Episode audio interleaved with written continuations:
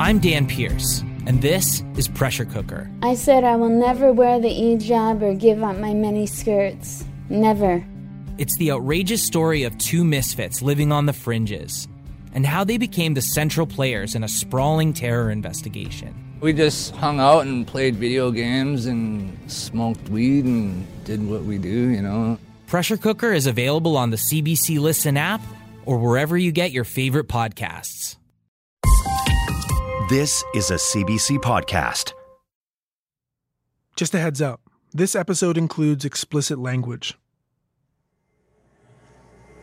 Where is John Africa? That's organization business right now.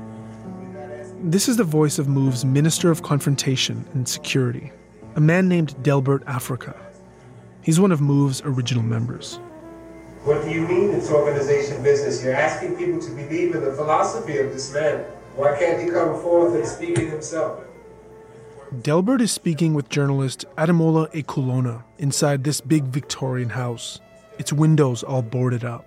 It's 1978, and this is the organization's headquarters. Teachings of John Africa are inherent in his disciples. His works are shown in the healthiness of our children, the sturdiness of our building, the way we live, all right? Not the home that would be bombed in 1985, but MOVE's original headquarters in the Powelton Village district of West Philadelphia. What we're saying is that for security reasons, John Africa's whereabouts are organization business, and we will keep it that way.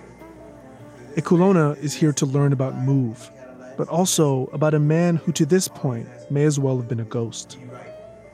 We're not asking people to idolize a figure, a so-called leader, as they have done in the past. What we are asking people to do is take a serious look at their lifestyle, as John Africa MOVE's founder, John Africa. We, the members of MOVE, have a great reverence for the man, for the founder of this organization. That has nothing to do with uh, any mysticalness. He ain't asking people to worship him. All he's asking people to do is be right. And for that, his presence isn't required. We see John Africa then, rather, we saw John Africa in the same way that people saw Jesus Christ because of his carpentry, because of his simple way of living, and so forth. Now we know that John Africa is the man who can explain Jesus Christ. John Africa was many things to many people anarchist, animal lover, peacemaker, criminal, nuisance, genius, revolutionary, terrorist. How old is John Africa? John Africa is one. One level, one grade of life. Everything you see, the sun, the air, the water that you drink of, all of that is John Africa. A man as enigmatic in life as he was in death. To some, John Africa was a messiah. But before that, he was a little boy named Vincent Leaphart. I'm Matthew Amha, and this is the Africas versus America. Chapter 2 The Making of John Africa.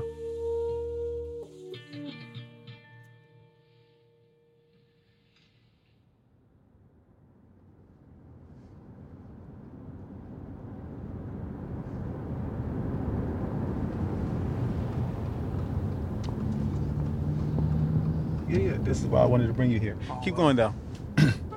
This new garage parking lot. I'm driving around West Philadelphia with Mike Africa Jr. A map would tell you we're in a neighborhood called Mantua. But around here, they call it the bottom. The bottom is rock bottom. There is no lower or poorer section of West Philly than the bottom. It's an area of mostly black folks, many of them descendants of those who migrated up to Philly from the South during Jim Crow. This is where Mike grew up. This is called Over the Bridge. You want to get into some real violent shit? Come across the bridge. You want to get into some drugs? Come across the bridge. Hit Poplar Street.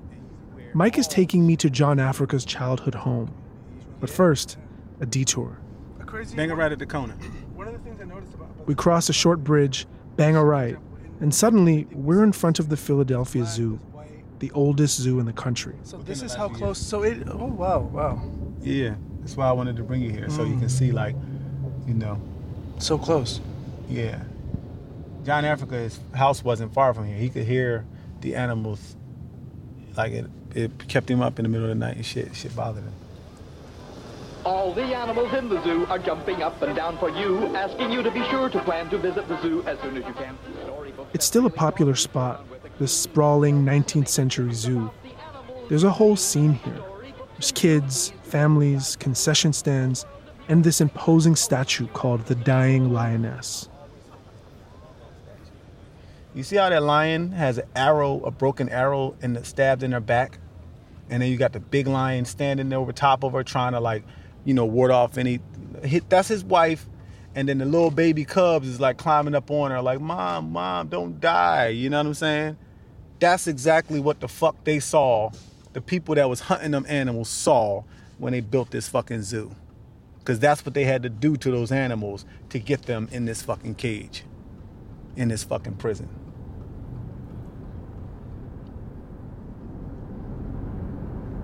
How far away from here was John Africa from? I'm about to show you.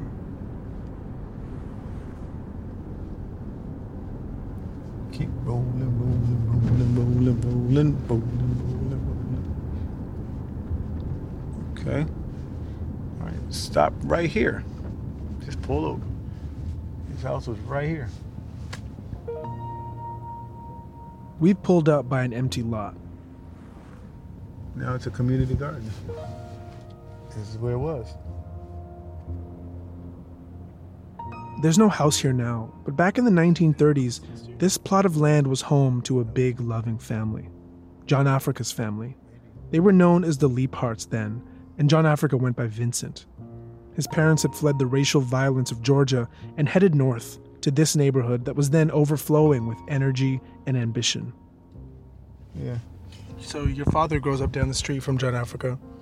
Your grandmother lives down the street from John Africa. You know, black people don't go that far from each other. What you're about to hear is the story the Move family tells itself about its founder. Vincent was a boy who lived at the feet of his mother, Lenny Mae. Stuck to her hip. Exactly like that. You know, he little, little boy, right there with her while she's cooking in the kitchen, you know, just hung around her. He loved being around her. And he was one of 10 kids, six boys, four girls. And as the second eldest of the boys, he was a help to Lenny Mae as more and more children arrived. But of all the kids, it was Vincent who had the toughest time orienting himself to life outside the home. He was a tiny, rail thin boy who had been diagnosed as, quote, orthogenically backward. These days, we'd just say that Vincent had a learning disability. But back then, little black boys who didn't quite fit in tended to be saddled with this sort of racist pseudoscience. They teased him about it. Just friendly, you know, brother and sister teasing type of stuff. But it wasn't a big deal. You know, they changed the OB from orthogenically backwards and they they renamed it and said oddball. you you OB, you, odd, you oddball. You know, that kind of thing. Vincent's love of nature also set him apart. You know, he would, he loved the trees. Sometimes, like um, the kids would be at the park and they'd be playing, and he would stop running to look at the trees, right? And then everybody looking, Vinny, what you doing? Vinny, come on, hurry up, Vinny, come on. And he might just be staring and mesmerized by the tree. And then they they still playing and then they go back to find out what he's doing and he's just standing there hugging the tree he was a literal tree hugger And it wasn't just trees. he always loved animals animals were attracted to him like you know the way they talk about So that zoo a few blocks away, Vincent saw it as a prison, and it haunted him. they had a three-story house if you're in the three-story bedroom in the back bedroom you can see the zoo and you can see the animals being created in and and if you listen especially at night you can hear them and you can hear them crying. You could hear them mourning. You could hear them uh, Vincent was a deeply curious child, but learning bound up in rules and formulas and authority, it just wasn't for him. you know you're five years old and you're taken away from your mother and your father and you're put into this place where all the people are strangers. And there's this parental figure telling you what to do and you can't go to the bathroom when you want. And if you're hungry you got to wait to eat and then have to focus and pay attention on this unnaturalness of this thing that they call education it gave him headaches Eventually, Vincent was sent to Octavius V. Catto Disciplinary School. It was a school for kids with learning disabilities and behavioral issues. Catto in Philly had the kind of reputation that Compton has in the US. Like when you say Compton, everybody think of NWA, violence. In Philly, if you found out that somebody was from Catto, yeah, you you would approach them a little bit differently. Mike says Cato was supposed to rehabilitate kids like Vincent, just smarten them up, but it just felt unnatural. He'd say, if the trees don't have to go to school to do their job, why I got to go to school? Home with Lenny Mae is where he wanted to be. But the silver lining of Catto was that the school didn't seem to care if Vincent showed up or not. So, for the most part, he just didn't. I think that for him, it might have been a blessing in disguise because he loved being at home and he got a chance to spend more time with his mom, who he adored. He loved his mother. So I think that um, the Leaphart home was a sanctuary. No white picket fence or anything, but for years, the family lived a version of the black American dream. But the bottom, like areas I grew up in, is best described as criminogenic, which basically means an environment where poverty breeds crime. And for the Leapharts, it wouldn't be long before the conditions of the neighborhood would leave their mark. In 1942, Vincent's older brother, Frederick Jr., is shot dead in a case of mistaken identity. Vincent's sister Louise would later write, quote, What I remember most, though, about that time was my mother. I can see her now, sitting quietly by that wood stove at the end of the day, grieving for her firstborn. Then in 1950, Lennie Mae, she's diagnosed with pneumonia. She's sent to the hospital for what should have been routine treatment, but instead, her health quickly deteriorates. Lennie Mae would never make it home. She was 42. He was devastated. It was like, you know, hard to understand. Vincent was just 19 years old and suddenly without his North Star and he had a lot of brothers and sisters. It was hard on him, it was heavy for him. And a lot of responsibility that he took on, you know, that he was happy to do to take on. But the loss of his mother was, you know, something that you never get over.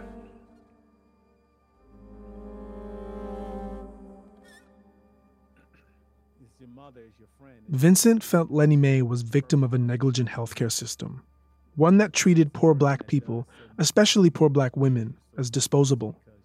He saw the circumstances surrounding her death as deeply suspicious, that more would have been done had she been white. This is something that would go on to inform his thinking later in life, but for now, he and his family had more immediate concerns. His little baby brothers, they're babies. So it's like, I gotta soak up these tears and deal with my baby brother. So you know, I can keep him going, you know, keep formula in his bottle. That's a hell of an experience, man. As Vincent's family is dealing with this grief, his father turns to the bottle, which makes work increasingly difficult. And joblessness for black people in Philadelphia was a problem. The father is brokenhearted and you know, he can't do anything. He can't eat, he can't sleep, he can't work his best friend, his love of his life is gone. And Mike says, with no money coming into the house, the court begins the process of formally separating the Leaphart kids and placing them with other families. Vincent is now the oldest of the surviving boys. It's 1952. He's 21 years old with no formal education and few job prospects. He was like, I'll do mm-hmm. whatever I got to do to keep my family together. And the only thing that was available was going to the military. And at the time, mm. military was drafting young black men. Spilling out of giant transports, paratroops take part in the biggest training exercises since the armistice. By this point, America was two years into a brutal war in Korea. American soldiers sharpen airborne striking power in Operation Backdoor. Vincent's father was ferociously anti war and anti militarism. He believed the nation was using young black men as cannon fodder. And he wasn't alone either. Thousands of black people across the country were publicly objecting to and outright refusing military service. It's worth noting here that Benjamin Franklin High School, Vincent's original high school, is said to have produced the highest rate of U.S. soldiers killed in Vietnam because the average student there qualified as a low IQ soldier and, as such, was sent to the front line.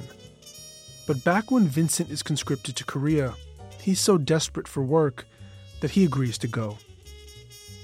He saw brothers and sisters being killed and animals being burned alive and waters being polluted and mountains being decimated.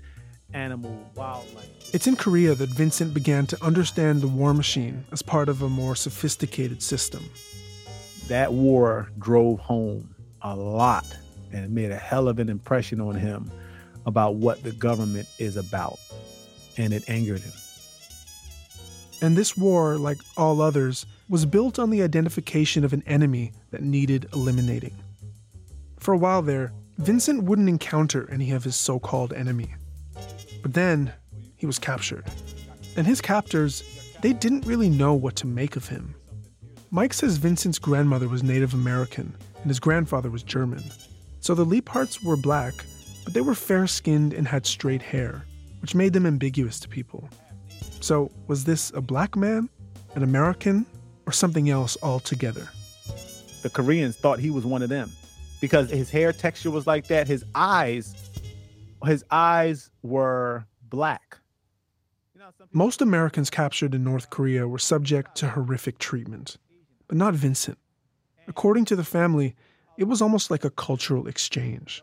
They shared food and late night discussion.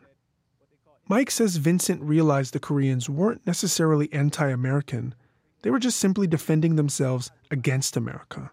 His captors never hurt him, and throughout his time in Korea, Vincent Leaphart never fired his gun. You have to understand, too, that the black GI experience was a microcosm of the black experience in America.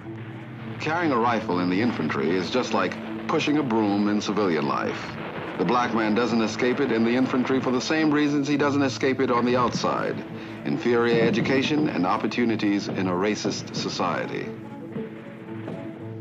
The job provided little safety from the racist indignities black servicemen had suffered at home. Vincent Leaphart's time in Korea came more than a decade before Dr. Martin Luther King famously declared the U.S. military the greatest purveyor of violence in the world. But it's those same revelations that Vincent is now coming to on his own. On war, he would later write, quote, Panic and terror grip you like hot nails, tearing through thoughts of the mind like a bullet, running for safety and into more shrapnel. So it's like something wrong here. We got to do something different. And then you start to relate it to other stuff. The machine that creates the war is the same machine that creates the prisons, and the same machine that creates the police, and the same machine that creates poverty. It's all the same. And it needs to be destroyed.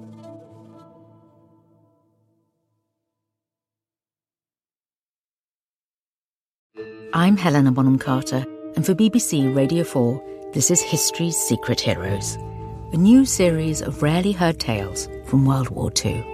They had no idea that she was Britain's top female codebreaker.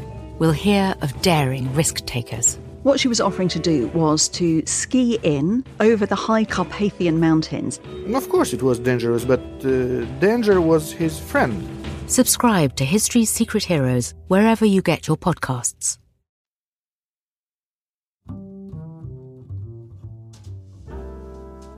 By the time Vincent gets back from the war, he's in his early 20s.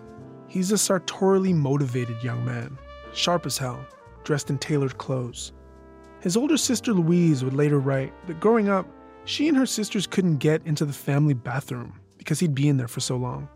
Quote, shirt just right, tie just right, shoes all shined.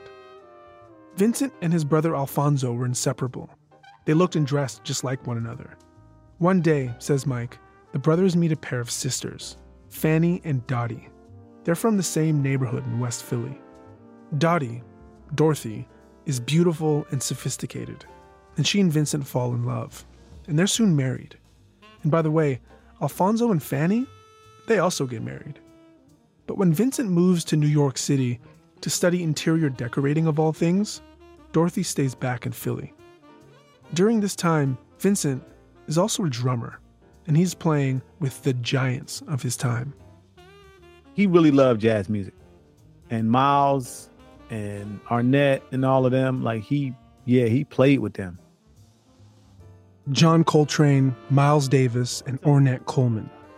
But music, like his time at war, provided him little escape from the racism of the day. Miles Davis was beaten bloody by the NYPD outside of a venue he was about to play, just after releasing his masterwork, Kind of Blue. John Africa found out about that when he heard about that. And these are his friends. He was fucked up. And he was mad about it. He wanted to lash out. He appreciated the music, he liked the sound of it, and he liked being like in that world. You know, he liked being in that world until he got tired of it. Then he put his drumsticks down and said, I ain't doing this shit no more. and then mm-hmm. he never did it again. you Yeah. know, Vincent's radicalization is now underway, and he's ready to move back home to start a life with uh, Dorothy. he really wanted children. And they tried for years. And they, you know, there would be times where they would, you know, think they're pregnant and be pregnant times and and it always ended in a false hope. So she wanted to like try other things and other ways.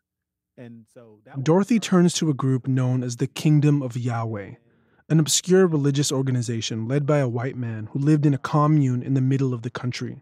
He talked about reincarnation and pyramids, you know, that kind of thing.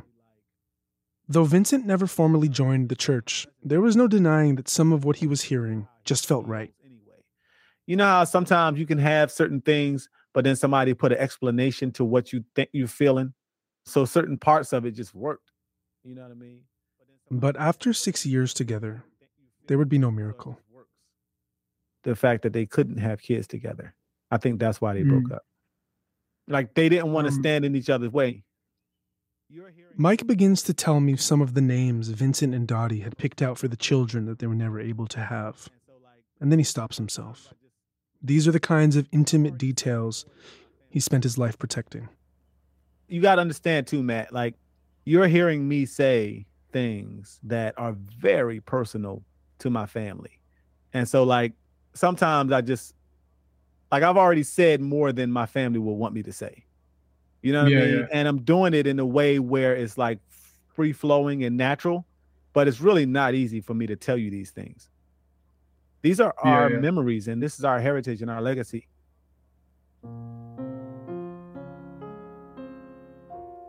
For the last few years, it's fallen to Mike Africa Jr. as the public face of Move to protect his family's history from the curiosities of the press. Many in Move see the media as an extension of the state, so they've done their best to keep a safe distance. Some of Mike's trust in me here, I think, comes down to our shared experiences. I know what it means to be disenchanted by the press. In Toronto, I grew up watching our local media parachute into communities like mine to steal stories and collaborate with the police, to villainize the victims of poverty and violence. Or at least that's what it felt like. I also know what it means to be a young black journalist today and face pressure from news executives eager to use my identity in order to win the trust of folks otherwise unwilling to speak with them. I'm familiar with both sides of the editorial process, which might explain why Mike felt compelled to share the intimate details of his family's story, and specifically this origin story of John Africa, and is allowing us, really for the first time, to add it to the public record. So the trust here goes both ways. I'm trusting him to deliver to us a true accounting of an otherwise largely unknown man, and he's trusting me to be honest and fair with his most prized possession his family lore. I feel like CBC can do something with it that could be, you know, a certain thing and whatever. So I'm accepting it and doing it. But some of this shit really tears me up talking about.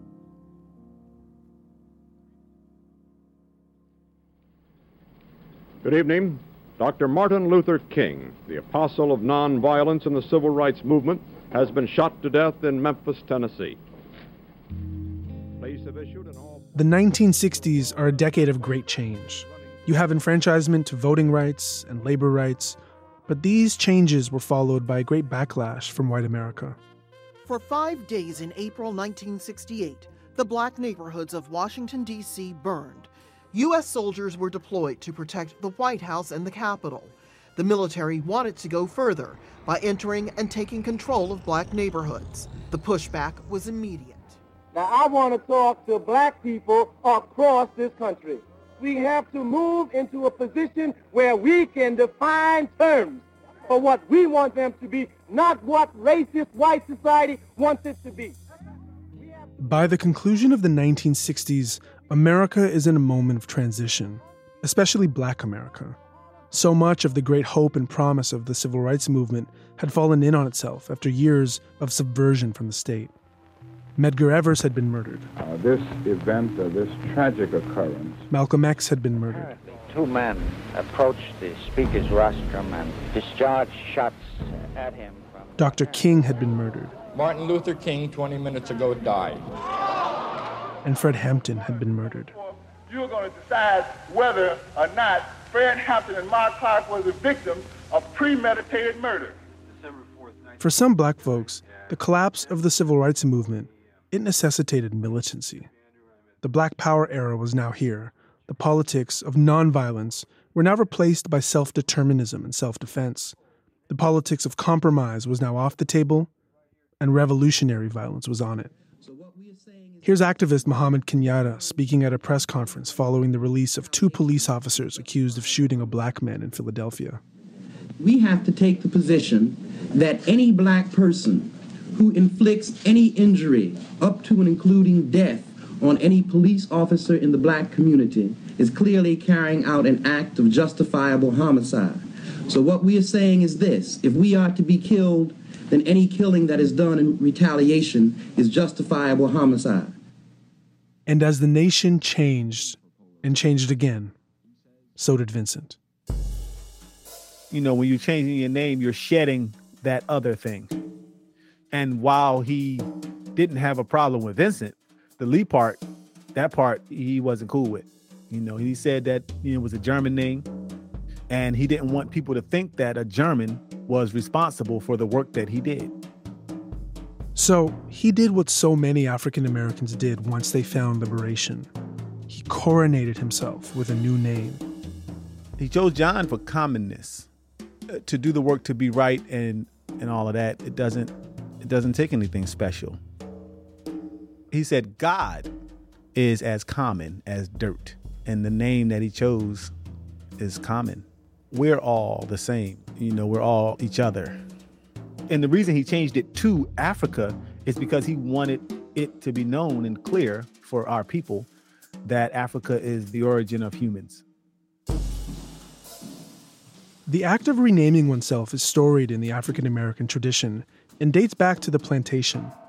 By the 1960s, the practice wasn't uncommon among black activists. The thing you are called by others animates so much about who you are. Cassius Clay becomes Muhammad Ali, Lew Alcindor becomes Kareem Abdul Jabbar, Joanne Chesimard becomes Assata Shakur, and yes, Malcolm Little becomes Malcolm X. This is him in 1963, speaking to WMAQ TV Channel 5 in Chicago show called City Desk. What is your real name? Malcolm, Malcolm X. Uh, is that your legal name? As far as I'm concerned, it's my legal name. Have you been to court to establish that I you don't. are? I, I didn't have to go to court to be called Murphy or Jones or Smith. Excuse me for answering you this way. That's if all right. a Chinese person were to say his name was Patrick Murphy, you would look at him like he's insane because uh, Murphy is an Irish name, uh, a European name, or the name that uh, has a Caucasian or, or white background. When you see a Negro today who's named Johnson, if you go back in his history, you'll find that he was once his grandfather or one of his forefathers was owned by a white man who was named Johnson. Would you mind telling me what your father's last name was? My father didn't know his last name. My father got his last name from his grandfather, and his grandfather got it from his grandfather, who got it from the slave master. The real names of our people were destroyed Well, was during there slavery. any was there any line? Uh, Through these years of social change, there are a number of different philosophical paths to freedom for black people. There's black nationalism, black anarchism, black Marxism, the black church, the black Muslims, and black conservatism, to name a few. John Africa, he's aware of all of them. So Malcolm X, through the early 1960s, has a very particular kind of viewpoint Yeah. as it relates to the Nation of Islam and, and is kind of preaching publicly about white devils, about the idea that black people may or may, may want to create their own colony within the United States. There's like a particular brand of black nationalism. Yeah. King is preaching a version of redemptive suffering, this idea that others may find salvation through your own suffering, related to Christ and Christianity and all that. And these are two polar opposite viewpoints. Where would someone like John Africa fall on this spectrum? It wouldn't fit in between either one of them, really. John Africa's thing was destroy the whole system. All of it. Burn that shit down to the ground. All of it. All of it and all the ideas that created it too. And if anybody get in your way, get rid of them motherfuckers too. Around this time, John Africa was known to fall into extended monologues about the state of the world and his newfound belief system. People in his neighborhood would come to hear him speak. John Africa was a jukebox of political theory and revolutionary energy. The few accounts of John Africa that do exist describe him as a powerful orator, a diminutive man with a deep barreled baritone. And before long, he's dictating these rants to an audience, where at least one person would be transcribing for posterity. Stuff like this. Hey, Matt, check this out. Politicians solicit the indulgence of false patriotism and leave you to mourn the death of his victims. You'd be writing this stuff down as he's talking. You read it back to him and you say, nah, take that part out. And then he'd say it again in another way. It was very much a natural process.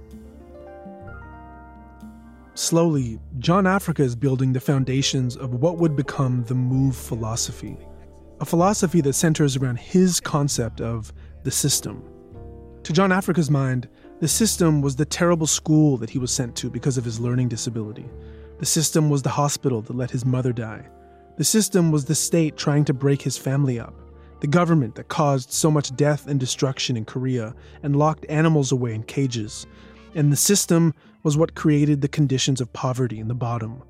It was prisons, politicians, the grocery store, cars, technology, the law, basically all of modern society, which he felt to be morally bankrupt and leading humankind toward inevitable catastrophe. Eventually, this would all be consolidated into a text known as the Guidelines, or the Move Bible. This was John Africa's opus. John Africa's guidelines have been seen by few outside the family, but I've read parts of them, and to be honest, they're belabored, and ponderous, unwieldy, even incoherent at times. For me, in the same way philosophers like Michel Foucault or Frantz Fanon might be. But they're also pretty compelling. He writes about mental health, vitality, relationships, politics, philosophy. It's somewhere between a traditional religious text, self help, and political manifesto. Things like Since these politicians don't see nothing wrong with compromise, let them compromise 20 of that 40 pounds of steak they got stored away in their deep freeze to a few of their poor and hungry supporters. Let them compromise one of those cars to those crippled, legless veterans of war these politicians are to blame for. And it made a lot of sense to a lot of people, including John Africa's older sister, Louise Sims. I am the type of person who has always looked for something that would help me to find justice. I was constantly seeking out people to follow, I followed and supported the Panther Party. I followed Angela Davis. I mean, I was just mesmerized by that woman. And as I continued to see nothing working in this political system for me, I continued to search. When I came across the teaching of John Africa, my search ended.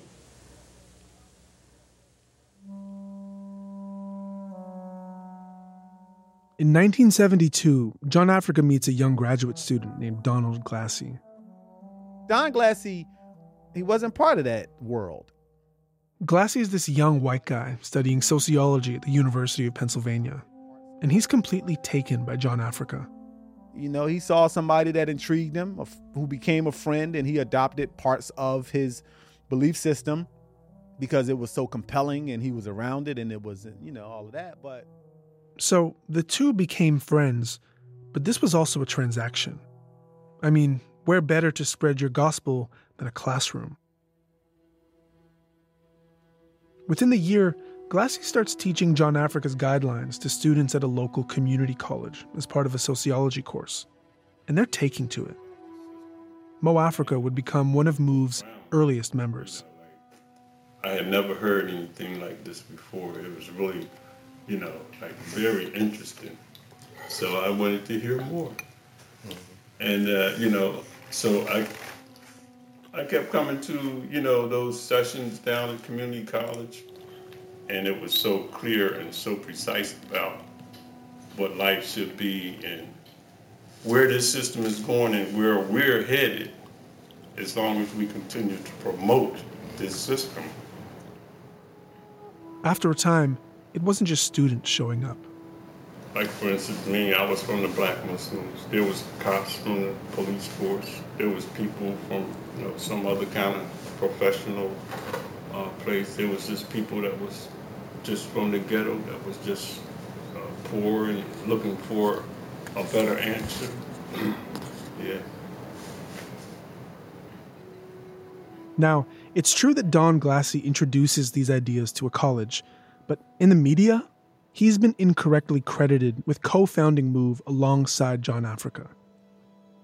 I think people wanted to place him there because they didn't want to give credit to the writing of those guidelines to a black man, a poor, black, uneducated person.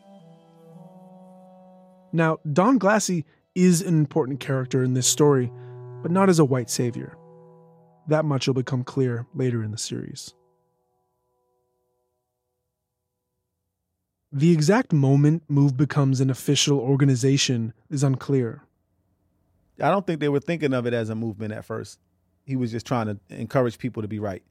And it evolved into I'm going to start an organization. For a while, it was called the Christian Movement for Life. But by 1972, they're known simply as MOVE. Of its meaning, John Africa said, quote, The word move is not an acronym. It means exactly what it says.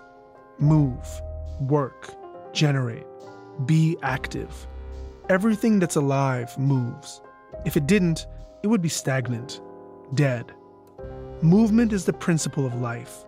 And because Move's belief is life, our name is Move. When we greet each other, we'll say, on a move. And like the guidelines, MOVE is this incredibly amorphous organization. They weren't quite black nationalists, not environmentalists, not anarchists, or abolitionists or militants, not in the conventional sense at least. So people really didn't know how to categorize them. There were some familiar elements. Like Dr. King, they opted to include white people in their movement. And like the hippies of the day, there was a bit of a flower power vibe to them. The militancy of the Black Power era was also present in MOVE's founding beliefs. If you punch me in the face, I got a fist too, and I'm gonna use it. If you got a club, you coming at me with a club, and I got a baseball bat, we gonna be some club swinging motherfuckers. If you got a gun and I got one too, you better hope you got more bullets and a better shot than I am.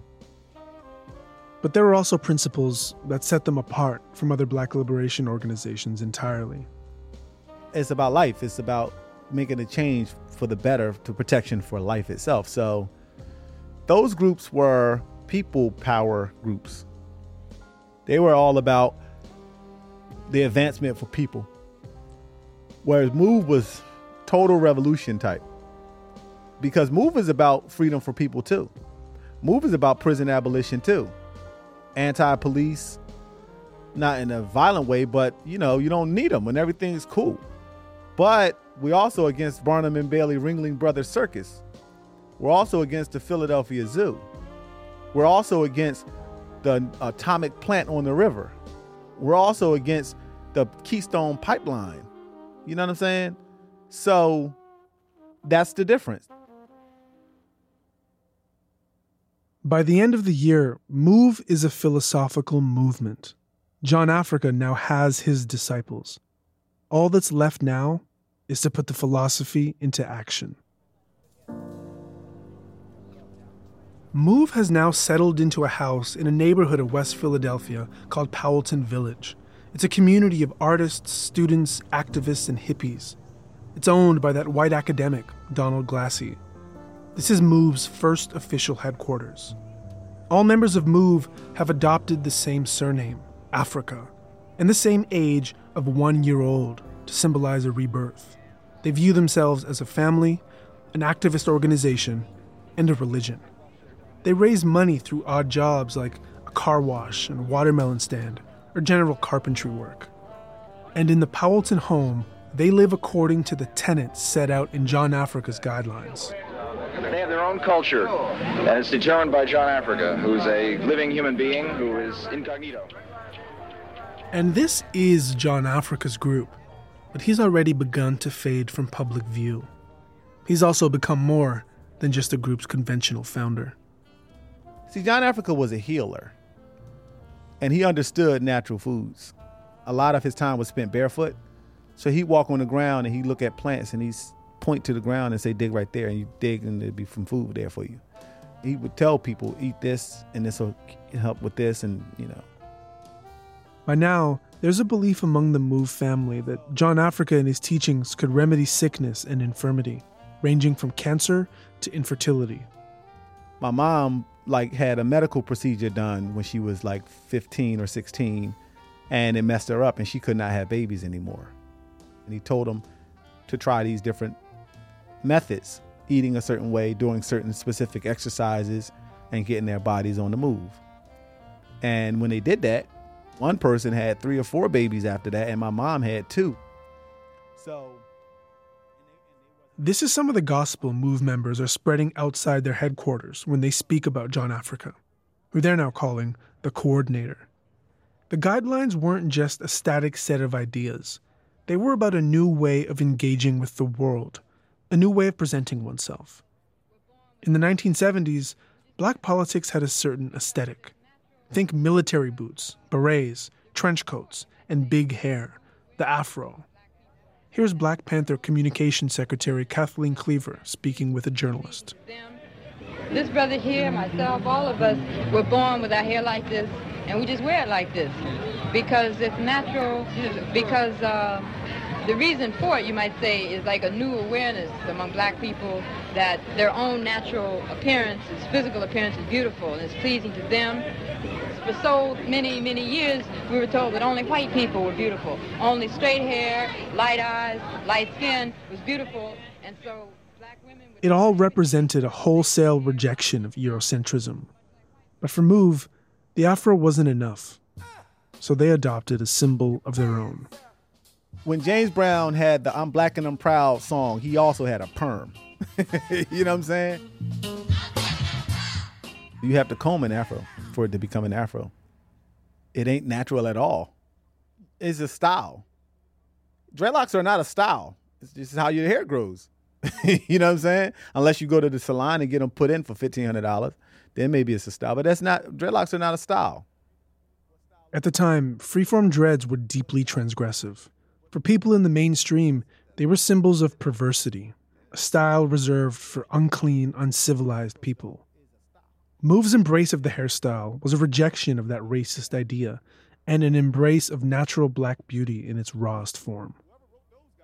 Part of what drove public opinion of Move was just how unconventional the group was. And this was intentional on the part of John Africa. Move was designed to reject any conventional framing, They positioned themselves as fundamentally different from every other activist movement in America. These people are so anti-system, they want to take you away from the modern world and take you pre-fire. Fuck the system. The whole thing. We ain't even going to have a refrigerator. You got a stove in this house? What the fuck is that for? We eat our food raw.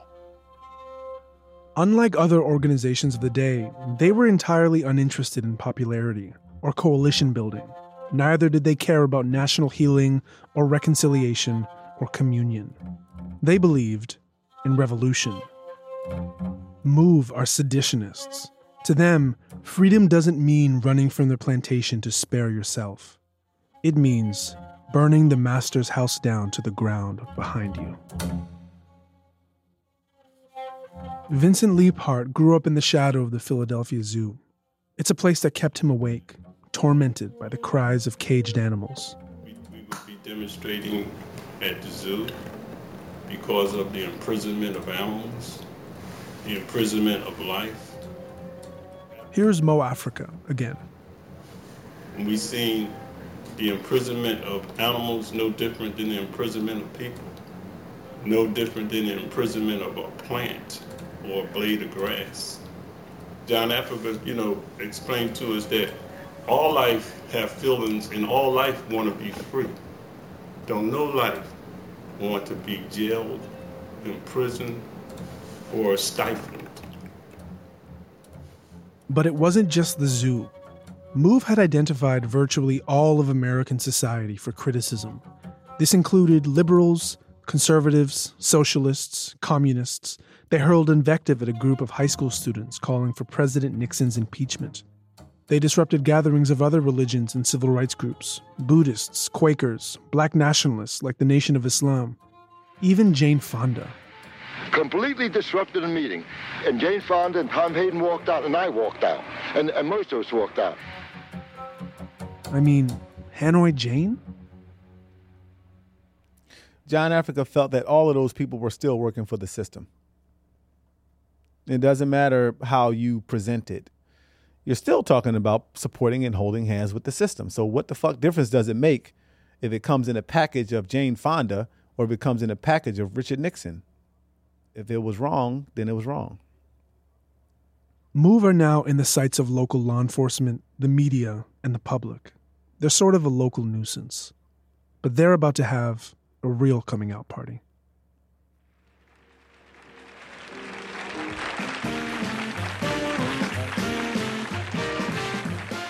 By the mid 70s, a man named Mike Douglas hosts the biggest TV talk show in the city. He's Philly's very own Johnny Carson. Welcome to the Mike Douglas Show. This is Jan Pierce. And now, here's Mike. It featured the likes of John Lennon, Muhammad Ali, and Princess Grace of Monaco. On September 4th, 1974, one of the guests is a monkey. They brought a monkey in to be a part of this show and, you know, displayed in like some kind of spectacle. And the monkey was uncomfortable with the lights and the, the, the whole stage setup and all of that. And he started kind of like, you know, going crazy. He started running through the offices and running through the, the through the set and everything. And um, they, they caught the monkey and then they handcuffed him to a chair. And he was like flipping out. The monkey was going crazy and everything. And John Africa saw it and he was very offended by it. He was very disturbed by it. For John Africa and Move, it was a form of animal torture. And torture, well, it demands a response. And a few Move members, you know, went to the taping of the show and they handcuffed the host to the chair. They handcuffed him. So here they are, a collection of dreadlocked black revolutionaries sloganeering about the system and the sanctity of all life on primetime television. It's incredible theater. And then they began to put out information about how fucked up it is to handcuff that monkey and how the same feeling that the host is feeling right now is the same thing the monkey felt. It was fucked up. So they wanted to set that example. That's not how you treat people. That's not how you treat life. We spent months searching for the dramatic tape of Move's daytime television raid. We poured through local media reports from the 1970s looking for some measure of corroboration. I could hardly believe this all happened. It felt like urban legend. And then we happened upon some reporting from the Philadelphia Daily News. The headline of the story was a piece of racist innuendo fitting for the time. It reads, quote, A monkey's uncle. Reporter Tom Fox describes this scene as follows. First, Conrad Africa, dressed in head to toe denim, he emerges from one side of the stage while Eddie Africa emerges from the other. Don Africa runs down the middle aisle of the audience past Delbert Africa, who then appears on the stage, delivering a speech as two other members of Move force Mike Douglas into cuffs. Tom Fox writes, quote, The audience let out a gasp. The surprise raid was on. The Move cult, that great interracial family of social revolutionaries, had struck again. The story is also accompanied by a single image. In it, a MOVE member stands looming over a handcuffed Mike Douglas. The MOVE member looks to be lecturing him, like a parent might a child, while others stand on in disbelief in the background. MOVE's performance on the Mike Douglas show would get a lot of people talking, and would place them squarely in the crosshairs of the most powerful man in the city. Move is nothing special.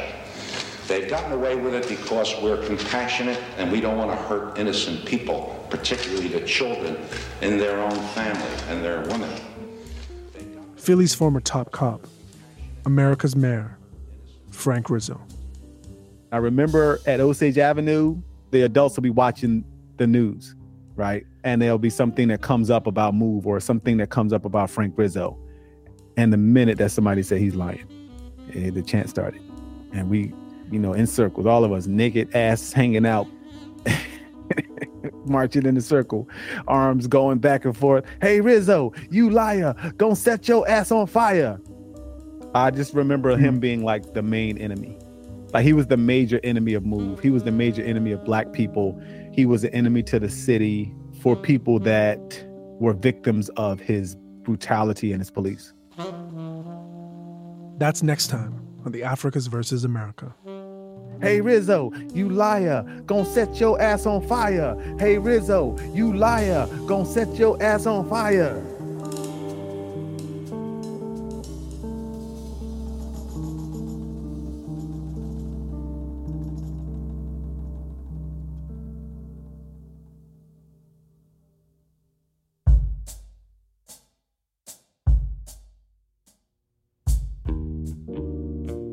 Been listening to the Africas versus America from CBC Podcasts and Confluential Films. The show is written and produced by me, Matthew Amha, and Jessica Lindsay. Our story editor is Damon Fairless, and our producer is Alina Ghosh. Sound design by Evan Kelly.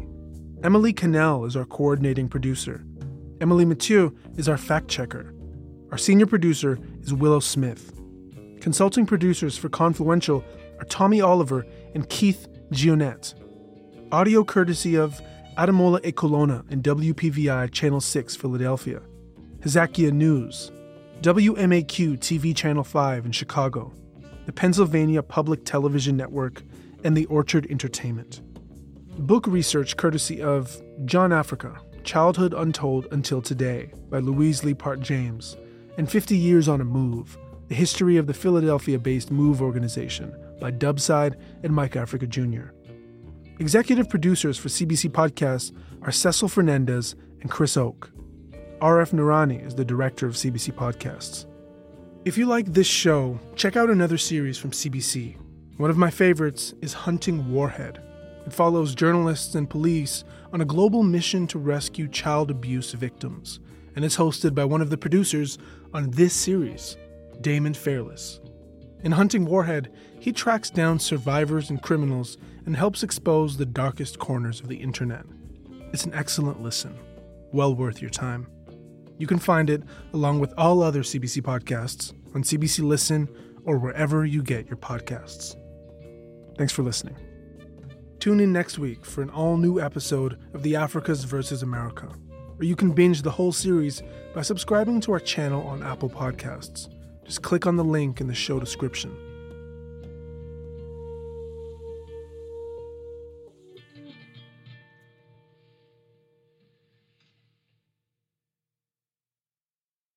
For more CBC podcasts, go to cbc.ca slash podcasts.